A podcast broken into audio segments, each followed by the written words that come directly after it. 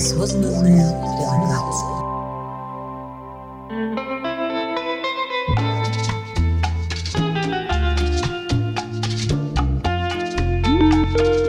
Я повезло, меня есть друзья, которые здесь по соседству со мной живут. Мы с ними приехали, мне открыли счет. Я знаю, что есть э, как бы сложности с этим. Ничего не знала про законы, но оказалось, что здесь э, очень жесткие правила ввоза. Ты должен платить э, налог на растаможивание всего того, что есть. Это выходило столько же, сколько это стоило, то есть в районе 5000 долларов. Сейчас такой корпоративный банкинг – это вообще очень сложный процесс, и говорить о том, что что-то работает легко и быстро, если вам кто-то будет об этом говорить, не верьте. Либо, либо совсем а, начальный этап опыта, да, либо, либо неправда, к сожалению.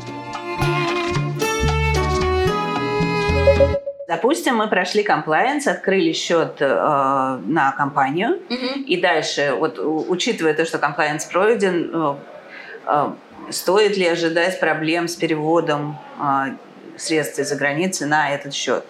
Или тут как более-менее все хорошо Я пойдет. считаю, что все зависит от того, а, от вашей политики с документами и от того, насколько вы честно на старте банку рассказали про свой бизнес и про свои планируемые платежи. Mm-hmm. Потому что в случае, если, например, вы начинаете вести а, деятельность по счету, и она абсолютно совпадает с тем, что вы заявляли, например, при комплайнсе, ну, скорее всего, будут какие-то проверки, но не такие регулярные. А вот если вы заявили, например, при открытии банка одни цифры, а дальше банк видит, что они различаются, тут mm-hmm. могут быть нюансы, могут okay. быть сюрпризы. Mm-hmm. Да.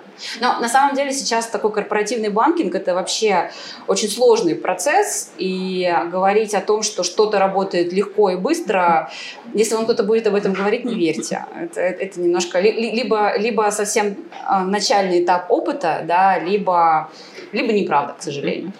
Потому что корпоративный банкинг сейчас это очень такая серьезная тема, и это не, не только связано с событиями 2022 года, да, это еще история с кипрскими банками, которая началась в 13-14 годах, потом прибалтийские банки 18-19 годы, да, то, что там произошло. Mm-hmm. И сейчас уже просто mm-hmm. такой немножко по нарастающей, да, мы, мы mm-hmm. доходим все к более сложным и сложным, сложным историям. Ну, Насколько бы... быстро вам удалось э, открыть счет в банке? Мне повезло, у меня есть друзья, которые здесь по соседству со мной живут. Ага. Мы с ними приехали, мне открыли счет. Но я знаю, что люди за это платят немаленькие деньги. А удается переводить деньги из России? Ну, ну если а, ну я пока делали? не перевожу. Пока не я, переводили. Я использую альтернативные методы. Угу. Альтернативные это криптовалюты? Криптовалюты, или? да? да. А расскажите, вот крипторынок насколько развит здесь? Очень развит.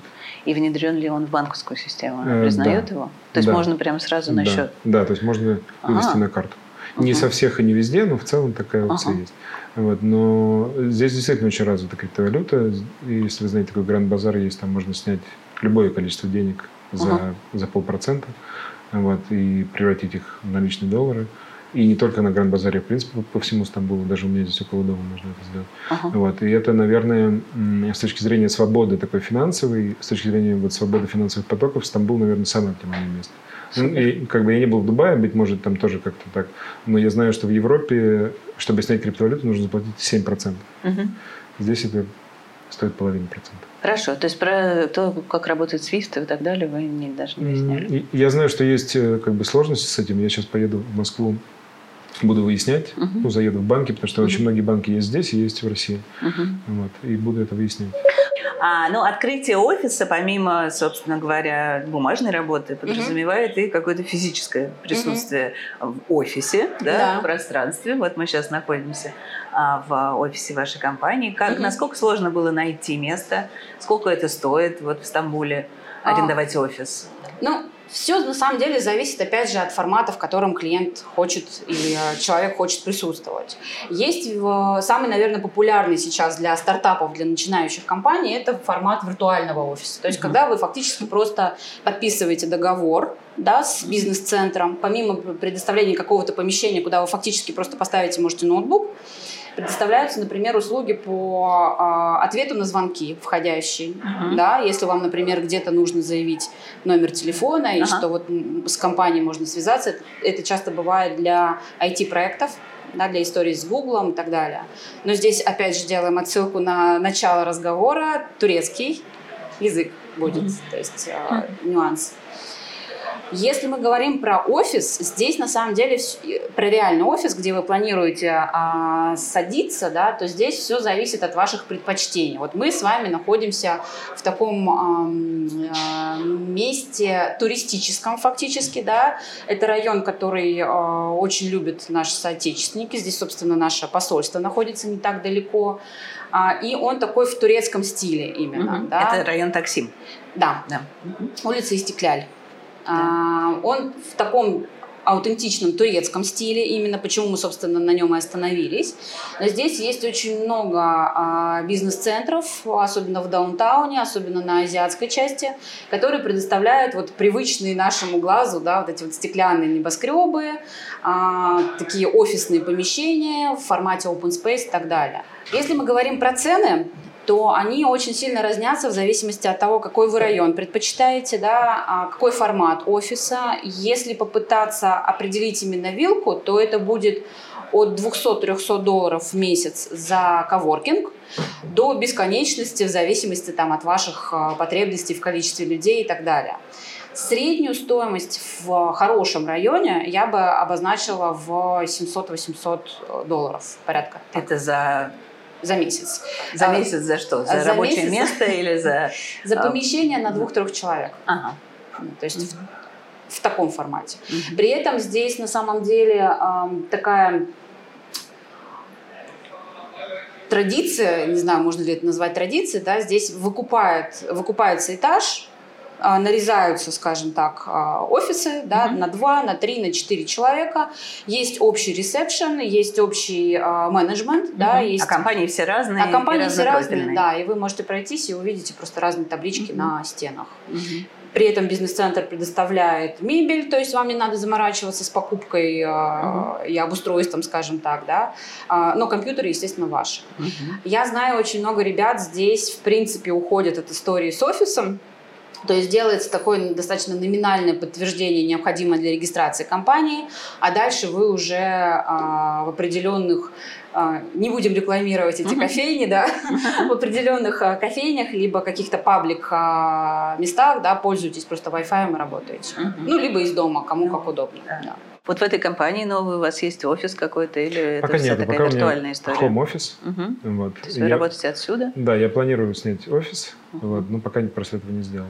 А в целом, как бы, хом-офиса достаточно. А что касается сотрудников, вот э, вроде есть такое правило, что на каждого иностранного сотрудника в компании должно быть пять э, турецких граждан. Эм, да. То есть вы вместе с собой наняли еще пять турецких нет. граждан? Нет, нет, я никого, конечно, не нанимал. И, в общем, там есть, да. Э, как бы сказать, это, это такая, как бы, ну, поверхностное очень э, рассуждение. Угу. Если ну, копнуть глубже, и ты будешь просто учредителем этой компании, то, то в общем, тебе не нужно никаких А, ну, просто вы сказали, что вы генеральный директор? А, то есть я... Нет, генеральным директором я не нанимался. То есть, вот, а, я просто то есть у вас есть да, кто-то, кто... А его не нужно. А, его не нужно? Да, да, я, то есть я он просто, не обязательно? Я просто, да, он не обязательно. Ну вот э, в тот момент, когда он появляется, тогда уже нужно... Тогда к нему уже нужно да. еще пять, пять пажей. Да, то есть, да, да, да. То есть, э, как бы тут надо... То есть, получается, что у вас компания без сотрудников без сейчас? Без сотрудников ага. То есть, просто Я есть компания. один учредитель. Ну, учредитель и все. Да, да. Ну, в общем, это, это меня устраивает. Мне этого достаточно. Угу. Но при этом эта компания, это не как... Ну, вы, это не индивидуальный предприниматель, а Это ООО.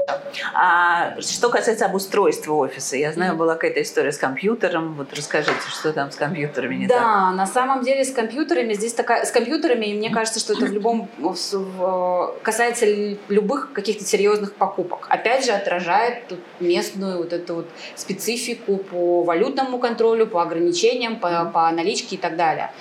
А мы очень долго пытались заказать на местных интернет-магазинах. Во-первых, здесь у вас везде при покупке будут просить а, местный ID а, ВНЖ, да, вы вводите номер, либо паспорт. Угу.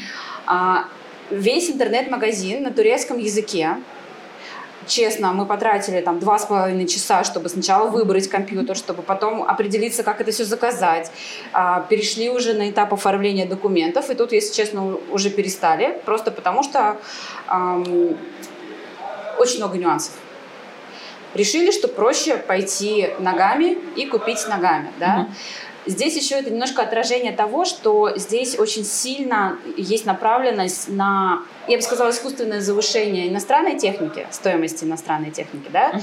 для того, чтобы протолкнуть местных Местных. производителей. Угу. Если вы покупаете иностранную технику и, в принципе, какие-то иностранные товары, у вас а, помимо НДС будет еще потребительский налог и будут еще таможенные пошлины, которые перекладываются на вас как на покупателя. Угу. И это смело иногда можете тоже добавлять по 40-45% к стоимости. Но даже если вы, например, решили, что вам нужна именно иностранная техника, то вы ее вот так вот в интернет-магазине просто не закажете. Amazon вам ее сюда не доставит. Вот какие-то обычные наши привычные да, а, маркетплейсы. Вы за ней поедете в магазин. Угу. Когда вы за ней поедете в магазин, а, вам скажут, что в случае, если вы платите наличкой, то мы от вас можем принять только 7 тысяч лир. Угу. 7 тысяч лир – это получается примерно 25 тысяч рублей. Угу. Понятно, что вы даже один компьютер э, рабочий на, этот, на эту сумму, скорее всего, не купите, да. Здесь есть вариант либо платить картой, но опять же, если мы с вами говорим про сетап да, бизнеса. Да. Чаще всего у вас еще карты на тот момент нет. Угу. Все, что у вас есть, это та, та, та наличность, которую да, вы привезли, угу. скажем так, с собой. Тогда они берут ваш паспорт гражданский и на ваш гражданский паспорт оформляют по-настоящему документы с указанием всех ваших данных. И тогда вы можете оплатить э, наличными сумму свыше 7 тысяч. Вы рассказывали про какие-то сложности с заказом техники?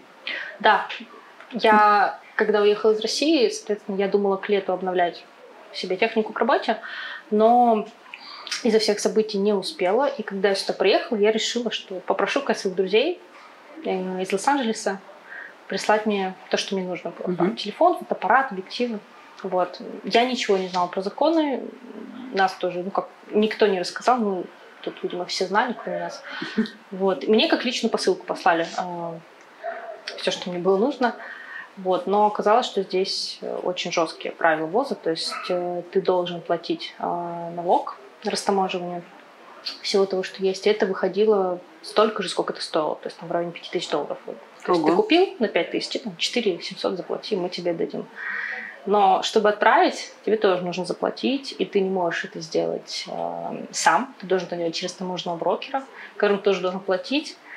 Вот. А отправила я обратно дешевле, там вышло около полутора тысяч долларов, э, но все равно. То есть вы отправили обратно, и Забыл. это пришло, ну, да. то есть можно мне было передадут другим способом, я полечу в Грецию, там, а, мои друзья ага. как раз туда приедут, и все мне дадут. Но просто сам факт, что вот это длилось три месяца. И, и столько денег. Да? Здесь угу. можно заказывать э, что-то с каким-то очень маленьким налогом до 150 евро.